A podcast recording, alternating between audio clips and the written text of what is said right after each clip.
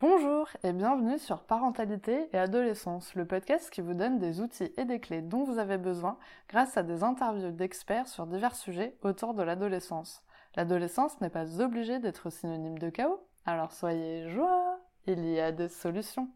Avant de commencer, n'hésitez pas à suivre le podcast sur les réseaux sociaux Instagram et Facebook en tapant parentalité et adolescence car ça me permet d'échanger avec vous. Vous pouvez également vous inscrire à la newsletter sur le site parentalitéadolescence.com.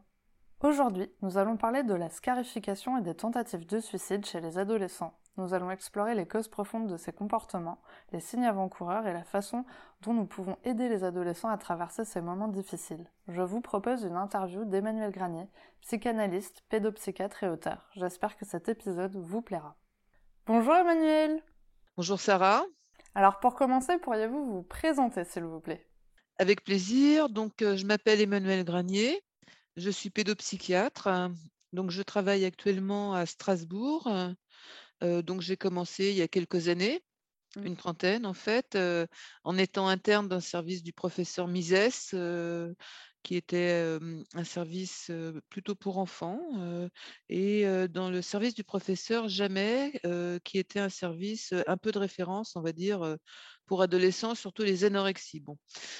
ensuite, j'ai travaillé en psy pour adultes, montage d'une maison des adolescents à Saint-Denis dans le 93, une maison des adolescents qui existe toujours, c'est-à-dire dans les années 2000, il nous a été demandé de, soigner les adolescents qui mettaient un peu le feu aux banlieues. Ils avaient peut-être voilà, un peu trop d'agitation et donc à partir de là, on a eu, beaucoup d'argent pour mettre en route des structures. Et là, j'en viens peut-être au cœur du sujet, où il s'agissait d'accueillir très rapidement dans les 24 à 48 heures des adolescents, on ne les laisse pas attendre deux mois qu'ils aient un rendez-vous. Voilà, en gros, ce que je dirais.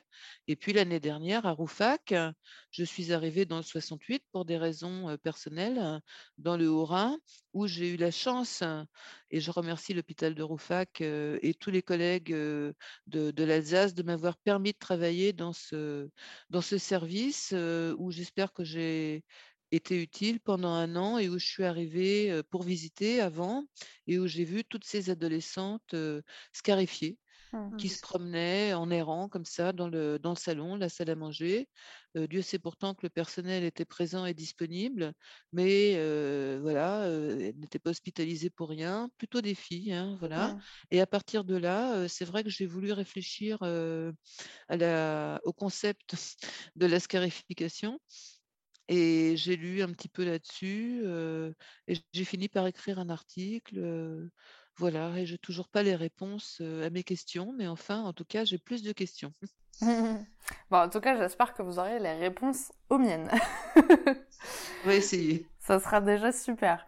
Alors justement, aujourd'hui, euh, on va parler de scarification et de tentatives de suicide dans le but de mieux comprendre comment les jeunes peuvent en arriver là et comment prévenir ces comportements. Avez-vous quelques chiffres à nous communiquer pour que l'on se rende compte un petit peu de euh, l'ampleur de la situation? Alors, excellente question, bien sûr. Alors, justement, je me pose la même aussi concernant la tentative de suicide. Donc, c'est pas la même chose que le suicide et c'est pas du tout la même chose que la scarification. Pour mmh. moi, ce sont deux concepts différents. Il y a des jeunes qui se scarifient, d'autres qui font des tentatives de suicide et d'autres malheureusement qui se suicident. Alors j'ai entendu dire, mais j'ai pas les chiffres, je suis désolée. Euh, il s'avère qu'il y a plein d'études qui commencent à être mises en route après la, la, pandémie. Malheureusement, on a de plus en plus d'adolescents qui vont mal, donc on passe notre temps à faire de la clinique euh, et de l'administratif, hein, bien sûr. Donc euh, voilà, il reste peu de temps pour lire les études, mais j'ai entendu dire par Marie-Rose Moreau, qui est quand même une très grande spécialiste des adolescents, que le suicide, qui était la deuxième cause de mortalité avant la pandémie, donc deuxième cause après les accidents de la route, hein, qui sont des, parfois des suicides déguisés, bien sûr. Hein.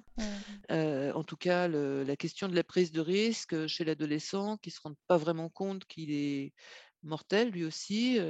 voilà, donc ce serait devenu la première cause. La première après cause la pandémie, du coup. Avant maintenant. Ça, euh, depuis, oui, après la pandémie, pardon. Donc Mmh euh, voilà, euh, avant les accidents de la route, c'est possible parce qu'on a vu que les chiffres étaient en, grande augmentation. Ça se voit dans notre travail de tous les jours. hein.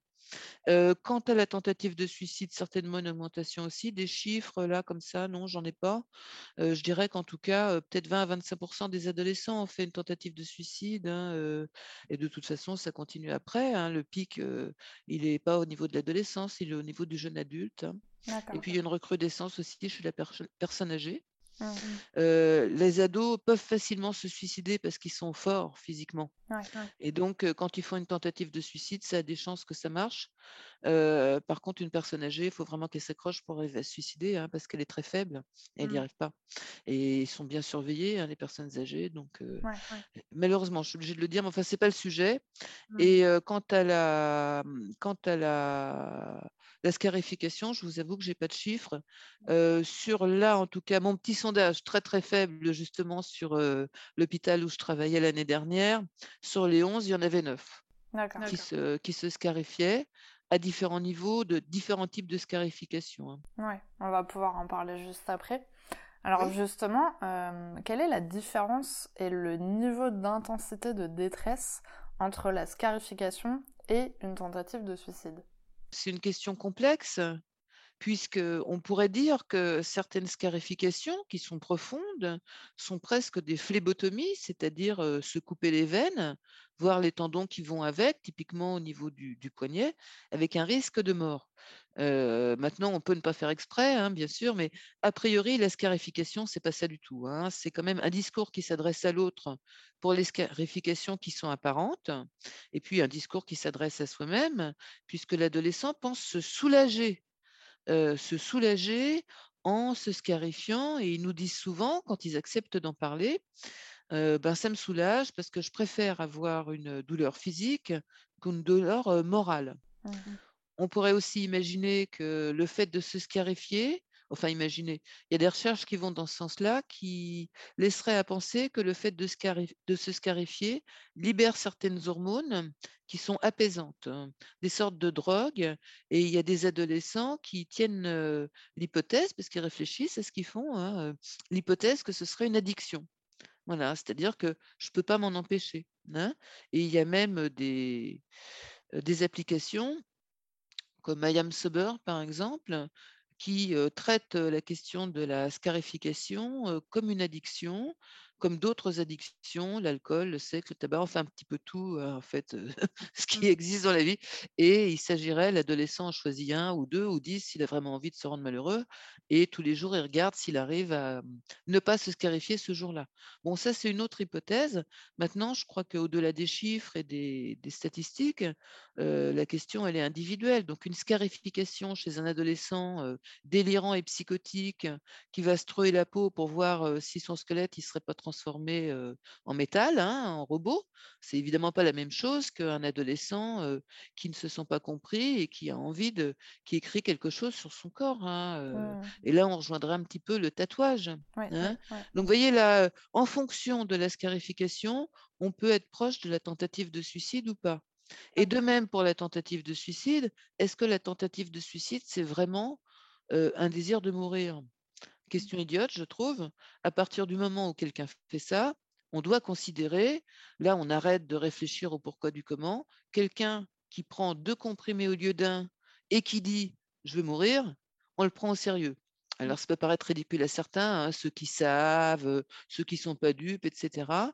Mais vraiment, le mot d'ordre, et pour les adolescents et pour les adultes, c'est euh, on ne rigole pas. À partir du, moment où subjectivement il y a un désir de mort, ou alors c'est exprimé, c'est pas du cinéma, et on accueille la personne aux urgences, même si les urgences c'est encombré. C'est pas notre problème, c'est pas le problème des patients, c'est le problème des pouvoirs publics ben, qui remettent des gens aux urgences, et à ce moment-là, ils seront bien accueillis. Mais que les gens ne disent pas, comme j'entends maintenant, alors qu'on a fait un travail de 30 ans là-dessus, de une idée suicidaire, allez aux urgences, vous trouverez toujours quelqu'un. Et maintenant, ils veulent plus y aller pour pas déranger. Mais on est où là? Dans quel monde on vit? On est en France quand même, où on a travaillé sur les urgences. Donc je m'emporte un petit peu, mais voilà. Donc euh, l'idée, c'est qu'une tentative de suicide, bien sûr, ça aboutit seulement, et heureusement, c'est déjà trop, dans une fois sur dix. hein, à un suicide, avéré. Évidemment, le mot réussi, je l'aime pas, hein. Voilà, plus chez les garçons que les filles et cetera. Il y a plus de chances par arme à feu, que par, heu, médicament, mais enfin globalement, voilà. Donc il y a certaines scarifications, celles qui seraient, à aller chercher jusqu'au fond du corps, Mmh à couper, le sang, à voir émerger le sang aussi, la jouissance ou la de de du sang, hein. On le sait ça, une jouissance, destructrice, mais quand même, hein, on Mmh. sait que l'adolescence, c'est l'âge du paradoxe, donc à la fois la mort et la vie. Le sang, ça représente le sang qui coule, mais aussi la vie qui anime le corps de l'adolescent. Mmh Bon voilà, donc une scarification un petit peu poussée et une tentative de suicide. Alors je dis pas qu'il n'en serait pas vraiment une, mais enfin qui serait quand même dans un versant de 90% d'appel au secours, c'est Mmh. pas très loin. Ouais. Voilà ce que je pourrais dire, hein. C'est pour ça que moi je pense que, d'accord pour le concept anthropologique de d'écriture sur le corps, de remplacer les rituels, qu'il y avait dans le temps ou dans d'autres sociétés, OK, mais enfin ça reste quand même un un quelque chose une attaque sur le corps, hein. Ouais, d'accord. Donc en fait, en termes d'intensité, ça serait plutôt, disons que la scarification, c'est le début de de quelque chose qui qui peut, heu, s'avérer, être très, très grave, quoi. Bah, en tout cas, oui, exactement, pour moi, c'est pas un phénomène comme ça, bah, tu te scarifies, bah, vas-y, ça peut te faire du bien, tant mieux. Non, non, c'est quand même quelque chose de qui doit alerter, oui. D'accord. Par rapport aux adolescents que vous avez pu, justement, rencontrer, qui se scarifient, pourquoi, un ado arrive-t-il à se scarifier? Qu'est-ce qui peut se passer, pour qu'il en arrive là, finalement? Voilà, donc il peut se passer des tas de choses, il peut se passer, pour l'adolescence qui est l'âge du paradoxe, on va dire, des choses que j'ai un petit peu déjà dites, mais que je pourrais, essayer de classifier, de présenter en ce qui se passe en l'adolescent et ce qui se passe hors de l'adolescent. L'adolescent, c'est d'abord un corps et donc quand ça va pas, ben, il va attaquer son corps, hein, voilà, d'une manière ou d'une autre, hein et puis son corps va parler pour lui, hein. Le corps de l'adolescent, c'est pas son copain, déjà. Mmh. Même si nous, on les trouve beaux et c'est surtout quand c'est les nôtres, mais aussi éventuellement c'est des autres ou notre patientèle, ben, eux, ils se trouvent souvent moches, ils passent leur temps de se regarder, gna gna gna, et puis leur corps, il les attaque vraiment. Il Mmh. faut que l'adolescent fasse le deuil de lui étant enfant. Voilà et tout d'un coup, ça prend 10 centimètres dans l'année, il y a des poils, il y a des boutons, machin, donc c'est extrêmement déstabilisant pour l'adolescent. Hein, de changer comme ça en si peu de temps, alors il y a peut-être d'autres âges de la vie, mais enfin là, on parle de ça. Donc le corps, c'est pas son copain, c'est un peu son persécuteur et il va devoir essayer de l'amadouer et de faire avec. Mmh. Et ce qu'on déteste, et l'adolescent en particulier, c'est de perdre la maîtrise. Or là, justement, il n'a plus la maîtrise des choses. Son corps change, Heu, la seule chose qu'il peut faire pour le maîtriser, heu, bah, c'est un petit peu justement, heu, se coiffer, des couleurs, heu, étranges pour nous, mais bon, pourquoi pas, hein, le maquillage, les tatouages, les piercings, et du coup, bah. Donc reprendre la maîtrise, de son corps, même si c'est d'une manière, douloureuse, hein, voilà. Donc l'adolescence, c'est lui par rapport à lui-même, son corps, sa psyché bien sûr, hein, toutes les pensées qu'ils ont à cet âge-là et qu'on n'aura plus le luxe d'avoir après parce qu'on va travailler et qu'on a des choses à faire, les courses, tout ça, ben, eux, par contre, ils ont une pensée extraordinaire, aussi belle que ce changement physique, c'est-à-dire qu'ils se mettent à se poser des grandes questions sur l'amour, la vie, la mort et cetera et c'est des questions existentielles qui peuvent les aider à aller lire des choses, à parler avec les gens, donc aller chercher à l'extérieur, en particulier en dehors de leur famille si possible, heu, des questions, heu, ou des réponses à leurs questions, comme vous le disiez tout à l'heure. Donc ils vont chercher ça ailleurs. Donc c'est la deuxième partie de ce que je voulais dire, c'est l'adolescent, donc non plus face à lui-même, mais face à son entourage. Donc l'adolescent est extrêmement réceptif à l'entourage.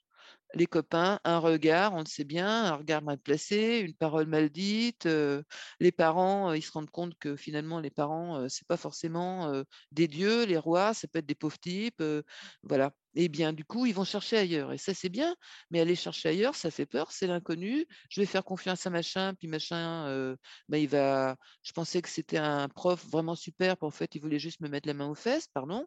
Mmh. Heu, ou, voilà, donc la confiance en l'adulte, c'est pas simple. Hein. Déjà, les parents, c'est un peu limite. Après, aller chercher vers des figures parentales ou des figures substitutives, etc., c'est difficile. Et puis, il y a aussi les petits autres, c'est-à-dire les, autres adolescents. Comment je vais leur faire confiance? Est-ce qu'ils vont m'aider? Est-ce qu'au contraire, ils vont me détruire? Et là, l'adolescent, il est très, très sensible aussi à ce qui va se passer. Et c'est là que je voulais en arriver, c'est-à-dire au phénomène de contagion hein, entre adolescents. Et là, ça se voit encore plus peut-être avec la question des réseaux. Avant, c'était dans les pensionnats, typiquement de jeunes filles. Et c'était pas spécialement les filles, je tiens quand même à le préciser. donc, ben voilà, il y en a une qui se scarifie, ben, le lendemain, il y en a trois. ces phénomènes de contagion sont d'ailleurs pas uniquement pour les adolescents, hein, ça vaut aussi pour les adultes, mais ça a été extrêmement médiatisé, par exemple des films comme Virgin Suicides. Mmh, mmh. Je suis pas sûre que l'accent soit extraordinaire, mais ça fera, ça dira des choses à des gens, et puis des phénomènes de la réalité, hein, et dans le sens inverse d'ailleurs aussi, des cercles vertueux quelquefois, mais on en parlera peut-être plus tard, de gens qui essayent de trouver, d'aller plutôt du côté de la créativité, et qui entraînent les autres dans leur sillage. Et on sait que les adolescents sont très forts pour s'entraîner les uns les autres, soit vers la destruction, soit vers la sublimation. Voilà. Est-ce que finalement l'adolescent en arrive à se scarifier parce que peut-être qu'il n'a pas trouvé les personnes à qui faire confiance pour en parler? C'est difficile de savoir parce que comme dans tout, les choses sont complexes. Dans les situations, dans tout ce qui est du registre psychologique, il n'y a pas de causalité simple. Mmh mais on peut explorer des pistes. Donc, évidemment, un adolescent qui a eu du mal à, trouver dans son entourage des réponses sera malheureux. Maintenant, par exemple, il y a des forums d'entraide, il y a des adolescents qui les fréquentent d'une manière assidue et intéressante. Il y a aussi d'ailleurs des, dispositifs qui sont proposés, hein, comme Fil Santé Jeune, hein, où il y a un forum aussi avec des tas de questions bien sûr beaucoup sur la sexualité, 90 hein, mais quand même un petit peu aussi sur, justement les scarifications, d'autres thématiques. Donc mmh. c'est l'occasion de s'aider, mais aussi ils vont aller chercher quelquefois et là je trouve que c'est quand même les ados qui vont le moins bien ou qui sont le plus influençables, pour des raisons diverses. Par exemple, ils sont seuls, effectivement, il n'y a pas d'entourage, les parents sont pour une raison ou pour une autre défaillants et bien à ce moment-là, ils vont aller chercher plutôt des gens mal intentionnés qui vont leur proposer par des jeux, évidemment que je ne citerai pas, hein, qui disparaissent, mais quand il y en a un qui disparaît, il y a l'autre qui apparaît, et bien en des étapes d'apprendre à se suicider. Et du coup, il y en mmh. a qui vont se suicider comme ça. Donc la causalité, par exemple, ça peut être, ben, il est tombé sur ce jeu-là, et au bout de dix jours, il est mort. Ah zut! Ou alors, il a été harcelé, tout le monde l'a vu, on en a parlé, et puis, ben, il s'est tué. Ah mince! Est-ce que c'est à cause de ça?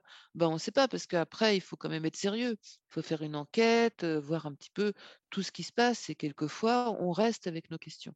Hein, c'est ça qui est difficile pour nous pédopsychiatres, mais nous, c'est un petit peu notre travail, justement de ne pas avoir les réponses, comme vous mmh disiez en début. Ben, on n'a pas les réponses, j'ai peut-être pas été bon, au bout du compte, ça revient à ça, hein quelque mmh. chose que je n'ai pas vu. Bon, mais c'est fait. Voilà, c'est comme ça. Il faut avancer parce que sinon, on ne peut pas travailler. Mmh. Mmh. Et, mais pour les parents, évidemment, qu'est-ce que j'ai pas fait, qu'est-ce que j'ai pas dit, parce que quand même, montrer une scarification, c'est une violence faite à l'autre, aux parents. Il est agressé par ça. L'ado dit ah ben non, c'est une addiction ou j'aime ça, mais le parent il le prend en pleine figure quand même. Hein tout comme une tentative de suicide, et encore plus un suicide. Quand il y a un adolescent qui se suicide, ou n'importe qui d'ailleurs, ben c'est une violence faite à l'autre aussi. Qu'est-ce que j'ai pas fait, etc. Bon, voilà. Du coup, ça tombe bien parce que ma question suivante, c'était justement quelle est la marche à suivre quand on s'aperçoit qu'un ado se scarifie en tant que professeur ou ami ou parent? Voilà, est-ce que en fonction de, du rôle à jouer en fait dans la vie de cet ado, on peut avoir une action euh, pour l'aider, en tout cas, euh, en fonction de, qui on est? C'est ça. Donc je dirais déjà pas forcément banaliser donc comme je le disais, heu, c'est pas une écriture sur son corps comme une autre, entre se faire un tatouage, et se scarifier, pour moi c'est pas la même chose. Deuxièmement, d'une manière générale avec l'adolescent, on peut pas le contrôler Mmh mh. et c'est pas souhaitable de de le contrôler ou de le maîtriser. Il a besoin qu'on lui fiche la paix, mais sans l'abandonner. L'adolescence, c'est l'âge des paradoxes. Donc comment je peux faire pour te laisser tranquille sans t'abandonner? Hein? Peut-être que ce serait faire confiance. C'est dur de faire confiance à un ado qui se fait du mal, qui se scarifie, qui se drogue, qui fugue, et on peut pas maîtriser ça. Vous pouvez faire tout ce que vous voulez, si vous l'enfermez, il saute par la fenêtre. Mmh Ça s'est vu d'ailleurs pendant la pandémie. Il y en a qui se sont tués en sautant par la fenêtre, puisqu'on les enfermait. Mais bon, on quitte le sujet. Un adolescent qui qui qui se fait du mal. Alors, si c'est un prof, c'est forcément signalé. D'accord, les profs sont là pour enseigner. Mais enfin, quand on voit un enfant qui va mal, je pense qu'il s'intéresse aux enfants et il y a encore un petit peu un système de médecine scolaire dans les établissements, des infirmiers, heu, des médecins scolaires parfois même, hein et donc ne pas hésiter à leur en parler. Mieux vaut les déranger, on ne les dérange jamais pour rien. Si les gens font ce métier-là, c'est parce qu'ils aiment les enfants, hein, heu. Ah oui, il paraît qu'il faut pas aimer les ados, beh si, heu, bien sûr qu'on aime travailler avec, avec ces gens, aussi bien les professeurs qui ont tout à fait le droit de signaler, il y a aussi le les CPE. Enfin, on est quand même, dans un système assez complexe, où, heu, n'importe qui peut, faire part de son inquiétude, et mieux vaut le faire que de ne pas le faire. Du coup, concrètement, pour le professeur, il doit d'abord aller voir le jeune pour essayer d'en parler avec lui ou bien il peut aller directement voir, quelqu'un de l'administration, pour, pour savoir un petit peu, comment comment agir? Comment ça se passe? Alors le professeur, ben, bien sûr, vous avez raison, le fait d'en parler avec l'adolescent, c'est une marque de respect extrêmement importante et si l'adolescent est pas d'accord, au moins lui dire: «Ben, écoute, excuse-moi, mais moi je suis inquiet et quoi qu'il en soit, je vais aller en parler».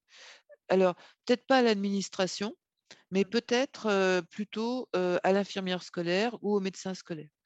Ou à la ou à la CPE, hein, conseiller, principal, d'éducation, qui est quand même une personne un petit peu charnière, très proche des adolescents souvent et aussi, proche du reste des partenaires, professionnels, de l'éducation nationale. Mmh. Mmh. OK. OK. Voilà. En ce qui concerne, les amis, ben, les amis, bien sûr qu'ils peuvent se permettre de dire aussi à l'adolescent, qu'ils vont pas le dénoncer. Il y a la confiance aussi entre amis, la bande d'ados. Alors, les ados et les adultes, ce sont 2 mondes différents. C'est très difficile, quand on est ado, de voir un ami qui va pas bien et de savoir, quoi faire. Parce que si on le trahit, enfin si on parle à un parent ou à Mmh. un prof, on risque de trahir la confiance de son copain et c'est à l'adolescent d'évaluer, le pauvre adolescent, qui n'est jamais tout seul, hein, quand même, hein, Mmh. d'évaluer jusqu'où aller, jusqu'où, à quand tirer le signal d'alarme. Et je pense qu'il vaut mieux faire une erreur, heu, peut-être, votre copain vous pardonnera, d'avoir «signalé» entre guillemets, pour rien, heu, Mmh. signaler au sens, tirer la sonnette d'alarme, que de ne pas le faire, hein. Parce que malheureusement, heu, il arrive que la scarification soit une première marche vers, le suicide et là, on s'en veut évidemment, heu, voilà, ça c'est pour les amis, et puis, pour les parents, alors là, que faire quand on est parent? Beh, ça va dépendre de tout ce qui a été vécu avant, en fait, aussi, hein. Ouais. Vous allez payer le fruit de votre, heu, cheminement de parents, heu, depuis, heu, le moment où vous avez imaginé avoir un enfant et puis même comment vous, vous étiez enfant et cetera. Donc il y a une sorte de destin comme ça où on va devoir en tant que parent, heu, assumer les fautes ou les au contraire, heu, les principes qui nous ont été donnés de nos parents et cetera et se retrouver devant un adolescent qui va forcément être pénible quand même, hein, heu, d'une manière ou d'une autre, mais ce qui est le plus pénible, c'est évidemment de le voir souffrir. Vaut mieux, qu'il nous agresse, je pense. C'est un réflexe de parent aussi, hein, je pense. Un parent, il préfère être malade à la place de son enfant quand il l'aime. Quand il aime pas, laisse tomber, hein. Ça arrive, les parents tous les parents n'aiment pas leurs enfants et en tant qu'enfant, on doit rien aux parents. Les enfants n'ont pas les adolescents n'ont pas à être en dette vis-à-vis de leurs parents. Voilà. C'est l'inverse, hein. Faut pas enfin me semble-t-il en tout cas, il y a pas de dette, hein, donc heu, les parents doivent faire leur boulot Et s'ils ne sont pas capables de le faire, ce qui peut arriver, eh bien, c'est aux autres adultes de pouvoir suppléer aux parents. Heu, c'est-à-dire, comme on l'a dit, les enseignants, les copains, heu, les amis de la famille et cetera. On ne laisse pas un ado, heu, pourrir sur place, sans rien faire, hein. C'est ça la société actuelle, bien au-delà de l'individualisme, c'est la solidarité, me semble-t-il. Donc pour les parents, il y a des choses. Si les parents se sentent en incapacité aussi, ils y sont. Il y a les cafés des parents, il y a des forums aussi, Fil Santé Jeunes, il y a des psys, heu, n'hésitez pas à aller voir un psy, heu, c'est un tout petit peu notre travail. Non, non, vous ne nous dérangez pas du tout. Voilà, donc les parents peuvent se faire aider, soit par, heu, encore une fois des professeurs qui sont quand même un petit peu des parents symboliques, soit par leurs copains et cetera, donc ils peuvent en parler. C'est pas une honte d'avoir un adolescent qui va mal. Alors si on n'en parle pas, on parle de quoi? Voilà. Après, c'est comment en parler avec l'adolescent? C'est-à-dire que l'adolescent, heu, il va peut-être pas vouloir que son parent en parle et alors les parents qui, espionnent leur adolescent en allant regarder dans leur téléphone, en fouillant leur chambre quand ils sont pas là, alors ils sont complètement, à mon avis, à côté de la plaque parce que, au lieu de gérer, leur adolescent, ils gèrent leur propre angoisse. Normalement, quand tu es parent, tu arrives à gérer ton angoisse ou alors tu vas en parler à quelqu'un. Tu es adulte. Mmh. Donc voilà. Par contre, après si tu perds la confiance de ton adolescent, ce sera bien difficile à retrouver.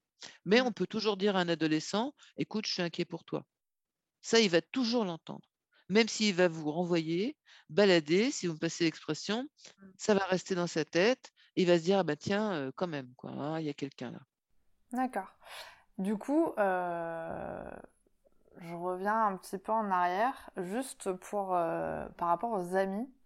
Heu, ça peut être quand même une option de se dire, ben, peut-être que si ce camarade est dans le même établissement euh, que l'ado qui, n'est pas bien, euh, il peut aussi aller directement voir l'infirmière ou un professeur pour voir comment on peut gérer cette situation.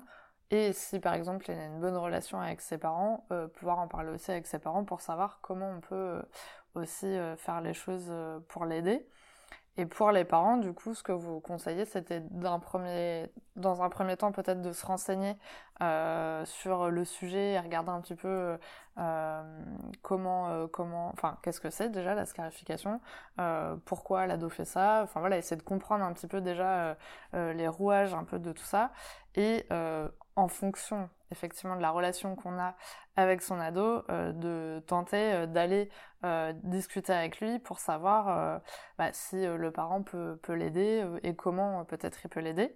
Est-ce que vous conseillerez par exemple si peu importe la relation qu'il a avec son ado de, je mets entre guillemets, le forcer à aller voir un psy? Oui, oui. Le parent, il n'est pas là pour, s'aider lui-même en tant que parent, se dire qu'il est un bon parent. Il est là pour aider son enfant et son ado et ça, il le lui doit parce qu'il, il en est responsable. Mm. Ou alors, s'il n'en est pas responsable, et ben, à ce moment-là, il fait appel à d'autres personnes, par exemple l'aide sociale à l'enfance et il leur demande de l'aide. L'aide sociale à l'enfance, ben, c'est des éducateurs, qui peuvent venir à domicile ou si vraiment il n'en est pas capable, ben, l'enfant peut aller vivre ailleurs, hein. C'est pas Mm. obligé de vivre avec ses parents s'ils sont incompétents. Bon, mais enfin, dans la plupart des cas, quand même, on va dire que le parent se soucie, heu, de son enfant et ben, à ce moment-là, heu, comme disait Philippe Jamais, tu le prends sous le bras et tu l'emmènes, heu et l'adolescent va pas être content. C'est pas grave et tu apparemment et tu l'emmènes voir le psy. Voilà et monsieur n'est madame ne sont pas d'accord, heu, mais après c'est le psy qui se débrouille avec le paquet si je peux dire, hein. C'est pas gentil de dire ça comme ça, hein. Mais bon, heu, donc on arrive la plupart du temps et je dois dire que ça me fait toujours rire, mais intérieurement un peu, on voit un ado, alors il a la tête, heu, par terre, heu, il a le la capuche. Bon, c'est pas tout le temps comme ça, hein, heu, Mm. mais voilà et il veut pas vous voir, il sait pas ce qu'il fait là, il vous déteste par avance, quelquefois il rentre dans le bureau puis après hop, il sort et il claque la porte. Bon, ça fait rien, on réessaye, on Mm. réessaye, hein. Je veux dire voilà, je suis vraiment préoccupée pour mon ado, donc c'est pas la même chose que, je suis préoccupée par mon compte en banque, hein, ou qu'est-ce que Mm. je vais faire à midi, hein, d'accord? C'est une question de vie ou de mort. Les adolescents sont fragiles, donc on doit les protéger et bien sûr qu'on peut le forcer. C'est pas non plus, si dramatique que ça, faut arrêter quand même. Emmener un adolescent, le mettre dans sa voiture et aller dans un cabinet de psy, heu, c'est pas la torture, enfin. Moi, en tant que psy, je le pense pas. Après, s'il veut, il dira rien. Mmh. Après, on fait confiance aussi aux professionnels. Si s'il faut un petit peu de temps pour amadouer l'adolescent, ben, ça prendra un petit peu de temps, voilà, hein, c'est les préliminaires. C'est une Mmh. école de la vie aussi, hein. On n'a pas tout, tout de suite, on n'arrive pas toujours à faire les choses du premier coup. Ben ouais, c'est comme ça dans la vie, mais votre adolescent, il vous en sera reconnaissant. Donc n'ayez pas peur d'en faire trop. Il y a des ça n'empêche pas, de temps en temps, il faut se déterminer. Il faut répondre pas tout à fait en miroir, mais un petit peu quand même. Un adolescent, c'est quelqu'un qui croit en les actes. Mmh C'est vos discours, c'est une belle chose, parler avec toi, gna gna gna, je suis ta copine. Non, tu pas sa copine, tu es son parent. Donc tu t'en occupes en tant que parent, donc tu poses des actes. Donc quand ton adolescent va bien, tu l'emmènes. Voilà. Mmh. Chez le psy. Oui, et puis en plus, euh, forcément, au début, ils vont pas forcément euh, être très contents de se retrouver là et de devoir parler de quelque chose qui, qui potentiellement euh, va être un peu douloureux pour eux. Et en fait, c'est aussi de se retrouver face à un autre adulte qui n'a jamais vu de sa vie. Et finalement, il va falloir aussi créer ce lien de confiance pour pouvoir bah, raconter un petit peu tout ce qu'il a à l'intérieur de lui. Je me demandais aussi quelque chose par rapport aux ados que vous avez rencontrés qui se scarifiaient, est-ce qu'ils ont un sentiment de honte d'avoir fait ça? Donc, heu, la honte, ben oui, évidemment, c'est un sentiment qui qui taraude l'adolescent, parce que la honte est liée au narcissisme, c'est-à-dire à l'image de soi. Donc Narcisse qui se regarde dans l'eau, qu'est-ce qu'il se trouve beau? Puis après il tombe, comme quoi le narcissiste dans l'eau, hein, il se noie. Donc c'est dangereux un petit peu. Donc c'est un piège, hein, le piège de la beauté, de la de de du nombrilisme aussi, hein. Les grands narcissiques, on les connaît, heu, ils nous horripilent au bout de 2 minutes. Ils ont rien à dire en fait, hein et voilà, c'est stérile en fait le narcissisme, hein, heu. Bon, mais la honte, c'est, heu, je suis nul, hein, dans l'autre sens et on sait que les adolescents, ils sont pas toujours très non très donc ils peuvent avoir honte, heu, de tout. Ça dépend en fait de comment ils vivent d'une manière générale, si l'adolescent a été un enfant heureux, heu et cetera. Donc ils peuvent avoir honte, de leur scarification bien sûr, mais ça, c'est en leur fort intérieur. C'est rare qu'ils nous le disent. C'est rare que j'entende exceptionnel. Je me demande même si j'ai déjà entendu une seule fois qu'un adolescent ait honte de s'être scarifié. En général, il va nous dire: «C'est plus fort que moi», ce qui est un peu vrai, c'est la pulsion de destruction ou «Ben ouais, je l'ai fait exprès, je t'em je t'embête, je te mmh, voilà, c'est bien fait. Tu as vu, hein, je me suis heu» et puis ou alors, «Ben, je suis créatif, je fais ça». Ouais, alors, c'est mon corps. C'est une façon de se réapproprier, Hmm. heu, son corps aussi, encore une fois d'une façon, qui, paraît pas la meilleure, mais enfin, voilà. Et encore une fois, comme je l'ai dit tout à l'heure, heu, de le dompter aussi, hein, puisque le corps, est un persécuteur pour l'adolescent. Donc l'adolescent a honte de lui d'une manière générale, de ses parents, dont il s'aperçoit que c'est des imbéciles et du monde entier, d'autant plus maintenant, qui va vers la catastrophe, la fin du monde, et il a honte de ses parents qui ont soi-disant rien fait, Hmm. bon, voilà, il a honte et il a peur en fait, hein, aussi, hein. Hmm. D'accord. Alors là, ça va être la question. euh, je ne sais pas si vous allez avoir la réponse à cette question en tout cas, mais est-ce que, euh, en tant que parent, euh, on peut faire quelque chose pour éviter que nos ados se scarifient ou attentent à leur vie? Bah, j'espère bien, parce que sinon c'est à désespérer. Donc oui, en tant que parent, on peut faire et les parents ne sont pas tous, psychologues, psychothérapeutes, psychiatres et ceux qu'ils sont, ils sont pas forcément mieux placés que les autres quand ils sont parents, d'accord? Si Hmm. c'est la chance qu'ils ont d'être parents, voilà. Si on peut considérer que c'est une chance parce que ça pourrait se discuter aussi. En tout cas, pour les parents, ne pas désespérer, pensez que la confiance est importante. C'est votre enfant. Ça restera votre enfant, c'est un adulte en en devenir et avec l'expérience et on peut lire des bouquins aussi ou parler aux gens. Heu, j'ai plein de bouquins, hein, heu, à montrer, mais heu, il y a énormément de livres de vulgarisation qui sont quand même importants. Donc Hmm. bien sûr, la vérité n'est pas dans les livres, mais enfin, on peut quand même aussi faire confiance aux gens qui ont envie d'écrire un truc. En général, c'est pour laisser passer un message.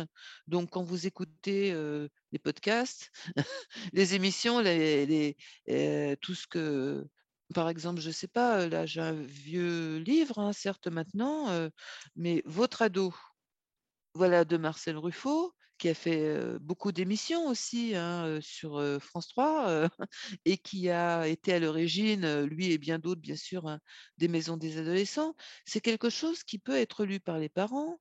S'ils ont de la chance, les parents, ils sont en couple, hein. C'est un peu difficile quand on est une femme seule face à un garçon adolescent, alors là, bonjour le cocktail, hein. Mais si vous êtes, à 2 et que vous entendez pas trop mal avec votre mari, ou votre femme ou ce que vous voulez, Heu, voilà, bon, bah, ça peut être quand même pas mal. N'oublions pas qu'il y a les grands-parents. C'est plus pacifié avec les grands-parents en général. Ce sont des gens qui ont un petit peu vécu, alors ils sont un petit peu casse-pieds des fois avec leurs souvenirs, mais enfin, ils ont vécu, c'est vrai et ils sont parfois de conseil en tout cas, hein, ou alors, ils partent davantage avec, votre adolescent que, vous-même ne le faites. Parce que vous, vous êtes un homme, une femme, vous êtes un être sexué, donc vous êtes un concurrent, hein, encore, hein, tandis et la fratrie, c'est pareil, tandis que les grands-parents, on imagine en tout cas que ce ne sont plus des êtres sexués, même si c'est pas vrai et ils peuvent être parfois de bons conseils. Donc voilà, quand on est parent, on peut ramener un petit peu l'entourage familial, être un petit peu discret, ne pas embêter trop son adolescent, mais dire qu'on est là. Hein, comme disait Winnicott, l'important c'est d'être là. Hein, et si on n'est pas là psychiquement, bah, c'est un peu dommage. il faut savoir se libérer. Facile à dire, moins facile à faire. Des gens qui travaillent, des fois, ils ont 2 emplois ou même, voilà, ils ont des tas de choses à gérer et cetera. Bah, à ce moment-là, heu, passer le relais. C'est pour ça Mmh. que des fois, c'est intéressant d'avoir des amis dans la vie, hein, ou une famille, mais tout le monde n'a pas la chance d'avoir une famille. Voilà, donc essayez de trouver aussi un quelqu'un dans dans la famille ou dans l'entourage, un ami qui va venir voir l'ado, puis qui va lui dire: «Ben là, qu'est-ce qui t'arrive quoi, hein?» voilà, ça peut être ça. Essayez d'aller trouver un livre. Alors bon, je continue sur les livres. Bah moi, j'ai juste une question avant, avant d'aller un peu plus loin sur les ressources. Est-ce qu'il y a, y a vraiment des signes qu'on peut repérer avant même qu'on voit? Euh, concrètement une scarification? Est-ce qu'il y a vraiment des signes, ou même avant que l'ado euh, se scarifie, est-ce qu'il y a des signes avant-coureurs un peu qui peuvent mettre la puce à l'oreille et se dire, bon bah, euh, on peut essayer d'éviter que l'ado en arrive là? Alors ça, c'est vraiment difficile, hein. Mm. C'est une bonne question parce que, il y a une bonne partie de la recherche maintenant en psychiatrie qui va vers repérer, les signes, d'entrée dans une maladie, comme la schizophrénie par exemple, de plus en plus précocement. Mais en même temps, si c'est au niveau du parent, par exemple, ben, non. Le tout, c'est d'être là, encore une fois, d'être disponible, d'être à l'écoute. Vous pouvez pas empêcher, je pense, un adolescent de faire, ce qu'il a envie de faire, globalement. Vous pouvez juste être là et disponible. Donc si un adolescent se scarifie, eh bien, Heu, c'est c'est pas forcément que vous avez pas entendu quelque chose avant. C'est pas forcément que vous n'avez pas été assez disponible. C'est parce qu'aussi un adolescent, heu, il est aussi, un petit peu dans la maîtrise de son corps et de ses sentiments, alors que c'était un enfant plaisant, agréable, qui venait vous voir en disant: «Maman, comme tu es jolie». Tout d'un coup, bah, on a une adolescente franchement rebelle qui s'enferme dans sa chambre et qui passe son temps avec ses copines. Donc, comment voulez-vous, heu, voir les choses, hein? Mais toutefois, heu, un adolescent, vous pouvez pas le tromper. C'est des gens hyper fins, quel que soit leur niveau intellectuel. Je tiens à dire qu'il y a Mm. pas que les HPI qui sont sensibles. Tout le monde l'est à sa façon et quelqu'un qui a un QI à 90 parfois, heu, c'est quelqu'un qui est plus sensible que quelqu'un qui a un QI à 140. En tout cas, c'est mon idée. Donc, heu, ce sont des gens très sensibles justement, les gens qui n'ont pas des grandes capacités intellectuelles. Et la l'adolescence, c'est un moment où tout d'un coup, on est hypersensible. Heu, parce que encore une fois, heu, on est déstabilisé par le corps qui grandit. Donc du coup, quand on est déstabilisé, quand on est fragile, on est sensible. Donc comme la vie n'est pas simple, le et heureusement, sinon ce serait ennuyeux, quelqu'un qui est, comment dirais-je, déstabilisé, ben, c'est quelqu'un qui est plus performant. Vous êtes déstabilisé parce que votre corps, vous trahit bêtement, mais d'un autre côté, du coup, vous êtes plus sensible aux gens. Et puis ça, Mm. vous allez le stocker. C'est ce qu'on appelle, quand même pourquoi ces âges de la vie de crise, la crise adolescente, pourquoi c'est important? Parce que c'est une métamorphose, c'est une transformation. Donc on sent pas les prémices de la crise. La pandémie, je voudrais pas revenir là-dessus, mais on n'a pas senti. On s'est dit: «Ah, il y a un truc qui va pas quand même. Ah bah, ouais, là aussi, il y a un truc qui va pas. Ah bah, tiens, il y a une ville qui est fermée. Ah bah, non». Bon, voilà, on on on voit les trucs, mais en même temps, on les voit pas. Un adolescent: «Ah bah, oui, il est bizarre, pourquoi tout d'un coup, elle s'est, heu, acheté des trucs, vraiment affreux, qui lui vont pas du tout, heu». Bon, je sais pas, mais enfin, je suis un peu attentif et puis on voit, voilà, on voit comment les choses évoluent. Mais un adolescent, un préadolescent surtout, alors c'est quelqu'un qui commence à parler par son corps quand même, hein. Donc quelqu'un qui mange moins, quelqu'un qui maigrit, mais surtout quelqu'un qui est moins performant à l'école, par exemple. On a le droit d'être moins performant, mais la rupture de la courbe, heu, pondérale toujours et puis aussi au niveau de des de de des résultats scolaires, par exemple, c'est quand même quelque chose qui doit attirer l'attention. De même, un adolescent qui avait plein de copains, qui était populaire, comme on dit, et puis tout d'un coup, heu, il en a plus, heu. Bon, des petites choses comme ça, hein. C'est normal de se transformer et de changer de comportement. Mais en même temps, on doit toujours être attentif. Un adolescent qui est irritable, on peut dire c'est la crise d'adolescence, mais parfois la crise d'adolescence, elle a bon dos, si vous me passez Mmh. l'expression.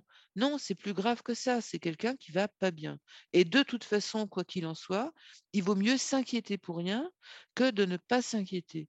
Heu, s'inquiéter, ça veut pas dire être intrusif. S'inquiéter, c'est pas soigner sa propre angoisse d'adulte, qui doit être fort quand même malgré tout, heu, vis-à-vis d'un ado. S'inquiéter, ça veut dire être disponible et savoir gérer ses angoisses. Mmh, d'accord, super. Bah, finalement, ça a répondu à ma question. Finalement, hein? Exactement. Donc finalement, si on si on résume un petit peu, ma question, c'était vraiment comment, en tant que parents, nous pouvons éviter que nos ados se scarifient ou attentent à leur vie? Finalement, on peut pas éviter ça. Tout ce qu'on peut faire, c'est être attentif et être là et lui montrer qu'on est vraiment là et qu'on le soutient et effectivement, si on voit un changement radical, heu, dans le comportement de l'ado ou dans sa vie ou voilà, dans tout ce qui peut graviter autour de lui, ça, ça peut être des signes, heu, avant-coureurs, hem et lui dire qu'on est là pour lui. Après effectivement, bah, comme vous l'avez dit tout à l'heure, heu, l'ado fera ce qu'il a envie de faire, quoi qu'il arrive. Mais s'il sait que ses parents sont là, pour lui et qu'il a un entourage, heu, qui est sécurisant, il y aura peut-être plus de chances effectivement qu'il, heu, qu'il vienne en parler avec eux, plutôt que de se faire du mal tout seul dans son coin. Oui, c'est ça et donc ça, il le perçoit, il le teste aussi, hein. C'est un moment où on connaît autrement les parents, donc ils sont nuls et tout ça, hein, il y a pas de problème. Mais après l'adulte, heu, a souvenir de tout ça. Et donc la crise, adolescente, ça engage aussi, la relation ultérieure qu'on aura avec nos enfants, hein. Mmh, d'accord. Bon alors maintenant c'est super, on arrive justement à la question des ressources. Donc on va pouvoir avoir le droit d'avoir plein de ressources et de livres justement que vous allez pouvoir nous partager sur ce sujet. Allez-y, la parole est à vous. Très bien, alors, je pense que la question des médias, elle est immense, heu, surtout maintenant. On a énormément de ressources. Moi, je dirais en tant que psychiatre, ne pas hésiter à utiliser des plateformes comme, Fil Santé Jeunes. Hem, c'est surtout pour les adolescents, mais, ça s'adresse aussi aux parents. On peut aussi téléphoner, on peut aller sur des forums. C'est sécurisé, c'est sérieux, donc on n'est pas, sur des lieux où il va pouvoir se passer n'importe quoi Mmh. et c'est fiable, c'est professionnel, hein. Nous, les professionnels, nous sommes là pour ça. Nous sommes au service des enfants et de leurs parents. Jamais on ne dérange. Jamais on ne dérange, une plateforme d'écoute, le 119, tous ces numéros qu'on nous donne comme ça. Voilà, je pense que l'immédiateté ou quasi-immédiateté du téléphone et des forums, c'est quand même, une chance qu'on a de pouvoir bénéficier de ça. Au-delà donc du cercle, entourage, amical et cetera, qui en plus dans nos sociétés occidentales n'est pas forcément extrêmement développé, on va dire. Donc ça, en ce qui concerne, les livres, donc on n'est pas obligé d'être psy pour élever son enfant, Mmh. mais les gens sont là, un petit peu des psys qui aiment bien partager, non pas pour donner des leçons aux gens, hein, non pas, ça c'est vraiment, affreux ces gens qui font ça, qui donnent des leçons aux gens, qui leur disent comment ils doivent faire, pour être parents. Mmh. Mais de quelle place parlent-ils? Et par contre, on trouve, beaucoup de livres de vulgarisation qui proposent qui proposent, heu, des questions, voire des réponses, voire des choix et on peut s'en inspirer, même si l'avis n'est pas dans les livres. C'est quand même, toute la littérature en fait qui est là pour nous parler de l'adolescence. Parce que s'il y a bien un sujet qui agite la littérature, c'est bien l'adolescence. Ce sont les héros, hein, Oedipe et compagnie, heu, c'est pas c'est pas des gens, en pré-retraite, hein, je crois, hein, ce sont des des héros qui ont inspiré, tous les mythes Et quand on lit n'importe quoi, on tombe sur la question adolescente quasiment, l'amour, et cetera. Mais enfin, si on en revient à quelques livres, qui peuvent, aider les gens, alors j'ai sélectionné un tout petit, tout petit, tout petit, c'est pas une bibliothèque, hein, c'est une dizaine de livres, un un tout petit stock, par exemple, Dico ado. Je l'aime bien celui-là. C'est pas tout neuf non plus. Ça doit être de Dolto, je pense. Oui, c'est ça, Catherine Dolto. Voilà, donc la fille, hein, comme quoi elle a dû avoir un effet intéressant sur sa fille. En tout cas, de Catherine Dolto sur la puberté, amour, amitié, santé, beauté, émotion, déprime, violence, drogue, loi. Ça date un peu, hein, mais peut-être que maintenant, il y aurait aussi jeux vidéo. voilà, donc l'adolescence nous oblige aussi, et c'est ça qui est bien, à toujours nous revisiter toujours, c'est une question d'actualité l'adolescence, hein, ça interroge les choses, et je pensais aussi donc à ce livre de Marcel Ruffo, qui est peut-être un petit peu plus ancien, mais qui va aussi du côté de d'une vulgarisation comme ça, qui n'est pas à prendre de haut parce qu'on remarquera que ce sont les gens, qui ont une pensée les plus la plus complexe qui sont plus capables de vulgariser. Mmh. je crois que c'est on dit, je crois qu'il y a un proverbe là-dessus, hein, qui est que quand on pense bien, on arrive à s'exprimer d'une manière simple. Et c'est très important pour les parents, parce que les parents qui se retrouvent face à des bouquins où ils comprennent rien, ça ne veut pas dire que ces livres ne sont pas intéressants, mais ça, c'est entre nous. On est quand même un peu des spécialistes, donc on parle entre nous d'autres langues, que ce soit le lacanien, le systémicien, l'ethnopsytien, tout ça, mais ça, c'est entre nous. Mais avec les gens, il faut quand même un minimum de, de compréhension. Donc, après, comme je le disais, l'adolescence, c'est aussi une question de, vision anthropologique. On pourrait dire que la, définition de l'adolescence, elle est anthropologique. Donc, beaucoup d'anthropologues ne parlent que de l'adolescence. Lévi-Strauss, Triste Tropique, mmh. pour commencer par le premier. Le Breton, David Le Breton, il parle de la scarification. Donc, c'est la peau et la trace. Strasbourgeois professeur à l'université. Donc, il parle de la trace. Donc, la trace, il a beaucoup travaillé sur la question de la trace. Donc, c'est la marche, la trace qu'on laisse quand on marche. C'est le cheminement intellectuel, c'est l'écriture. Marcher pour s'en sortir, un autre de ses livres. Et celui-ci, je le trouve le plus parlant. La peau et la trace sur les blessures de soi. Mmh. Alors, je pourrais parler aussi, si vous voulez, de, d'une pièce qui s'appelle L'éveil du printemps de Wettkind qui a été, qui parle du suicide d'adolescents, d'une épidémie, hein, en passant par les marques sur le corps. alors, c'est une pièce de théâtre qui a été écrite il y a très longtemps et qui a été reprise par Jacques Lacan pour justement travailler la question de l'adolescence. Du coup, vous pensez que des ouvrages plus anciens reprennent quand même des bases qui peuvent être utilisées aujourd'hui, même si euh, le monde change quand même très vite et que finalement euh, euh, les adolescents d'aujourd'hui ne vivent pas du tout la même chose que les adolescents d'il y a quelques années. Oui, alors ça c'est vraiment intéressant et donc comme tout objet, tout dépend à quelle place on se met pour le filmer et l'écouter. donc l'un n'empêche pas l'autre. Le corps existe encore pour l'instant. Mmh. Donc ça c'est un petit peu une constante. Même si, par exemple, la puberté, elle est plus précoce dans les cultures privilégiées qu'avant, mmh. ça reste la puberté quand même. voilà. Donc, il y a quand même des constantes. Ben, la structure familiale, quoi que ça pourrait se discuter, bien sûr. Il y a des constantes et il y a aussi des choses qui changent. Donc, c'est pour ça que c'est intéressant de toujours retricoter les choses aussi, en allant voir ce qui se passe ailleurs, en ayant une pensée un tout petit peu complexe, en réseau, en strate, aller voir ce qui se passe ailleurs. non, la structure patriarcale n'est pas forcément le dogme idéal dans la vie. Il y a d'autres choses. Il y a des gens qui vivent complètement autrement et ils ont peut-être pas forcément tort non plus. Donc, aller voir ailleurs ce qui se passe et aller voir avant qui se passe, c'est intéressant.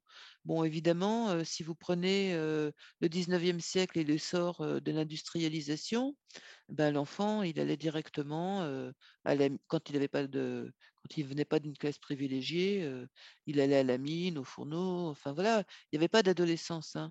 Après, c'est venu, c'est un concept bourgeois aussi, on pourrait dire. Hein, c'est le jeune qui fait ses études et qui est encore dépendant des parents, étant donné qu'il n'a pas de, de revenus. Voilà, donc c'est un concept, encore une fois, historique. En même temps, d'autres pourraient vous dire, et ils n'auraient pas tort non plus, que l'adolescence a toujours existé, que vous retrouvez des écrits d'adolescents, les journaux d'adolescents, ça date pas d'hier, hein, c'est des choses très anciennes et même au Moyen Âge, on a retrouvé des écrits d'adolescents, heu, qui parlaient un petit peu de la même chose, hein, du Mmh. spleen, heu, voilà. D'accord. Oui, donc c'est intéressant euh, d'aller euh, creuser un petit peu euh, plusieurs pistes et puis après de piocher finalement l'information dont on a besoin en fonction de notre situation actuelle. Du coup, ça nous emmène à la fameuse question pour les auditeurs. Avez-vous un message à transmettre aux personnes qui nous écoutent aujourd'hui? Tout adolescent ne peut pas parler en tête-à-tête avec un adulte. Un adulte, c'est un étranger, il n'aime pas.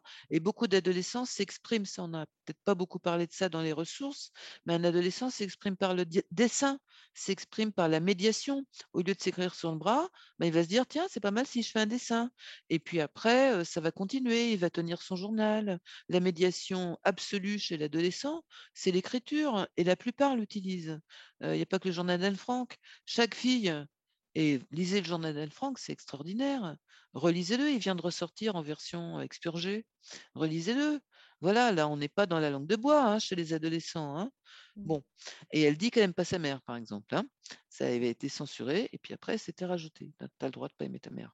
Euh, voilà. Donc, euh, l'éveil euh, du printemps, c'est bien, mais c'est aussi un moment où l'éveil, ça peut se terminer en cauchemar. Et encore une fois, on est dans un problème de santé publique. C'est bien de parler de l'Alzheimer chez les personnes âgées et d'attendre de trouver un médicament qui va coûter énormément. C'est très bien, formidable. Mais pensons un petit peu aux adolescents quand même. Et chaque parent a la responsabilité. Et même au-delà du parent, on est tous en rapport des adolescents. Celui du voisin qui fait trop de bruit, celui quand on est prof qu'on subit à l'école, celui qu'on croise dans la rue. Donc tous, on est concernés par la question de l'adolescence. Et donc, comment peut-on laisser des, moyens comme ça hospitaliers réduits à peau de chagrin? Comment peut-on se priver d'un outil essentiel qui est le service public, encore une fois, avec des hôpitaux de jour, l'accès à des centres d'accueil pour adolescents, des urgences qui soient performantes, des maisons des adolescents qui ne soient pas comme celles que je viens d'entendre il y a ne serait-ce que cinq jours où il n'y a plus de moyens pour faire des médiations thérapeutiques, alors que les médiations thérapeutiques, c'est la voie royale pour arriver à communiquer avec un adolescent. Tout le monde le sait. voilà, donc ça, c'est une première chose. Mais est-ce qu'on pourrait finir sur un message d'espoir pour ces parents qui s'inquiètent? Un message d'espoir, bien sûr. Alors, un message d'espoir pour les parents, ben, encore une fois, vos impôts, où vont-ils? J'espère qu'ils vont aussi dans le budget du ministère de la Santé pour les adolescents. Donc, vous ça veut dire aussi, vous n'êtes pas tout seul avec vos adolescents. Vous ne devez pas, dans cette société individualiste, rester tout seul avec un adolescent qui va mal et vous prendre la tête nuit et jour. le message d'espoir, c'est aller voir les autres aller voir les autres, solliciter quelqu'un. Il y aura toujours quelqu'un pour vous entendre. Il y a des plateformes, il y a des lignes téléphoniques, etc. Et puis faites confiance à votre adolescent. On peut quand même dire encore que les adolescents, c'est pas seulement des gens qui vont mal, c'est pour la plupart quand même des gens qui iraient bien, même après la pandémie. Donc faisons leur confiance. De toute façon, on ne peut pas faire autrement. voilà, faisons leur confiance, puis faisons-nous confiance aussi. N'oublions pas que quand nous sommes parents, quand nous sommes professionnels, nous avons été adolescents. Et le parent qu'on est, c'est l'adolescent aussi qu'on a été. On doit se souvenir de ce qu'on a vécu. bien sûr, on, en bien ou en mal, si je peux dire, ben, j'ai pas envie de faire pareil que ce que j'ai vécu, ou ben, au contraire, je m'inspire d'un mot qu'on m'a dit, ça peut être un mot d'un prof, ça peut mmh. être une phrase qu'on a glanée, et donc essayons de, de faire un mouvement aussi de retour vers le passé, à la fois le passé culturel, comme je le disais tout à l'heure, mais aussi notre passé en tant qu'individu. On a en nous les ressources. Donc nous, en tant que vous, en tant que parents, je vais dire, vous êtes aussi enrichis de vous-même, de ce que vous avez vécu dans votre passé. Allez chercher ce que vous avez vécu dans votre passé qui vous a aidé à franchir les étapes de l'adolescence et allez chercher à l'extérieur. Vous êtes un petit peu obligés. Nos ados nous, nous aident à, à aller au-delà du mieux que nous pouvons donner et donc à, être au top hein, de ce qu'on peut faire. Et donc c'est aussi quelque chose d'important, c'est que le parent peut aider l'adolescent, mais au-delà, les adolescents nous aident. Les adolescents aident leurs parents ils aident leurs professeurs, ils aident leurs pédopsychiatres, et je tiens à les remercier. Eh ben, merci beaucoup d'avoir accepté mon invitation sur le podcast. J'espère que cet épisode pourra aider les personnes qui en ont besoin, ou du moins les faire réfléchir, leur, les aider à trouver des pistes de réflexion ou des solutions. Et merci beaucoup pour ça. Merci à vous, merci de votre écoute. Merci d'avoir écouté l'épisode jusqu'au bout, j'espère qu'il vous a plu. N'hésitez pas à le partager autour de vous, de noter l'épisode si la plateforme d'écoute vous le permet, car ça aide le podcast à être référencé et donc à être plus visible pour d'autres auditeurs. On se retrouve la semaine prochaine pour un nouvel épisode. À bientôt!